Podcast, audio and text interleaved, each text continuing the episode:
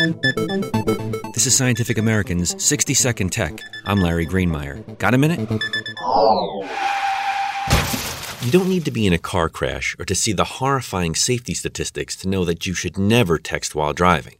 A driver simply cannot look at both the smartphone screen and the road at the same time.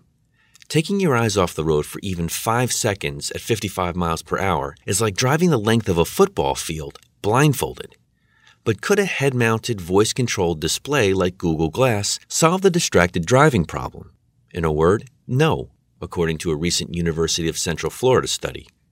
Researchers found that drivers in a simulator reacted slowly to sudden traffic emergencies, regardless of whether they were thumbing texts into their smartphones or dictating them to Google Glass.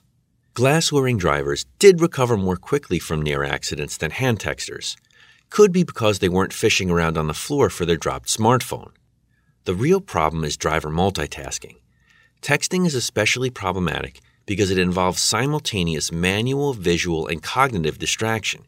Glass doesn't completely eliminate the problem because simply looking at the road doesn't necessarily mean you're paying attention to it. Thanks for the minute. For Scientific American 60 Second Tech, I'm Larry Greenemeier.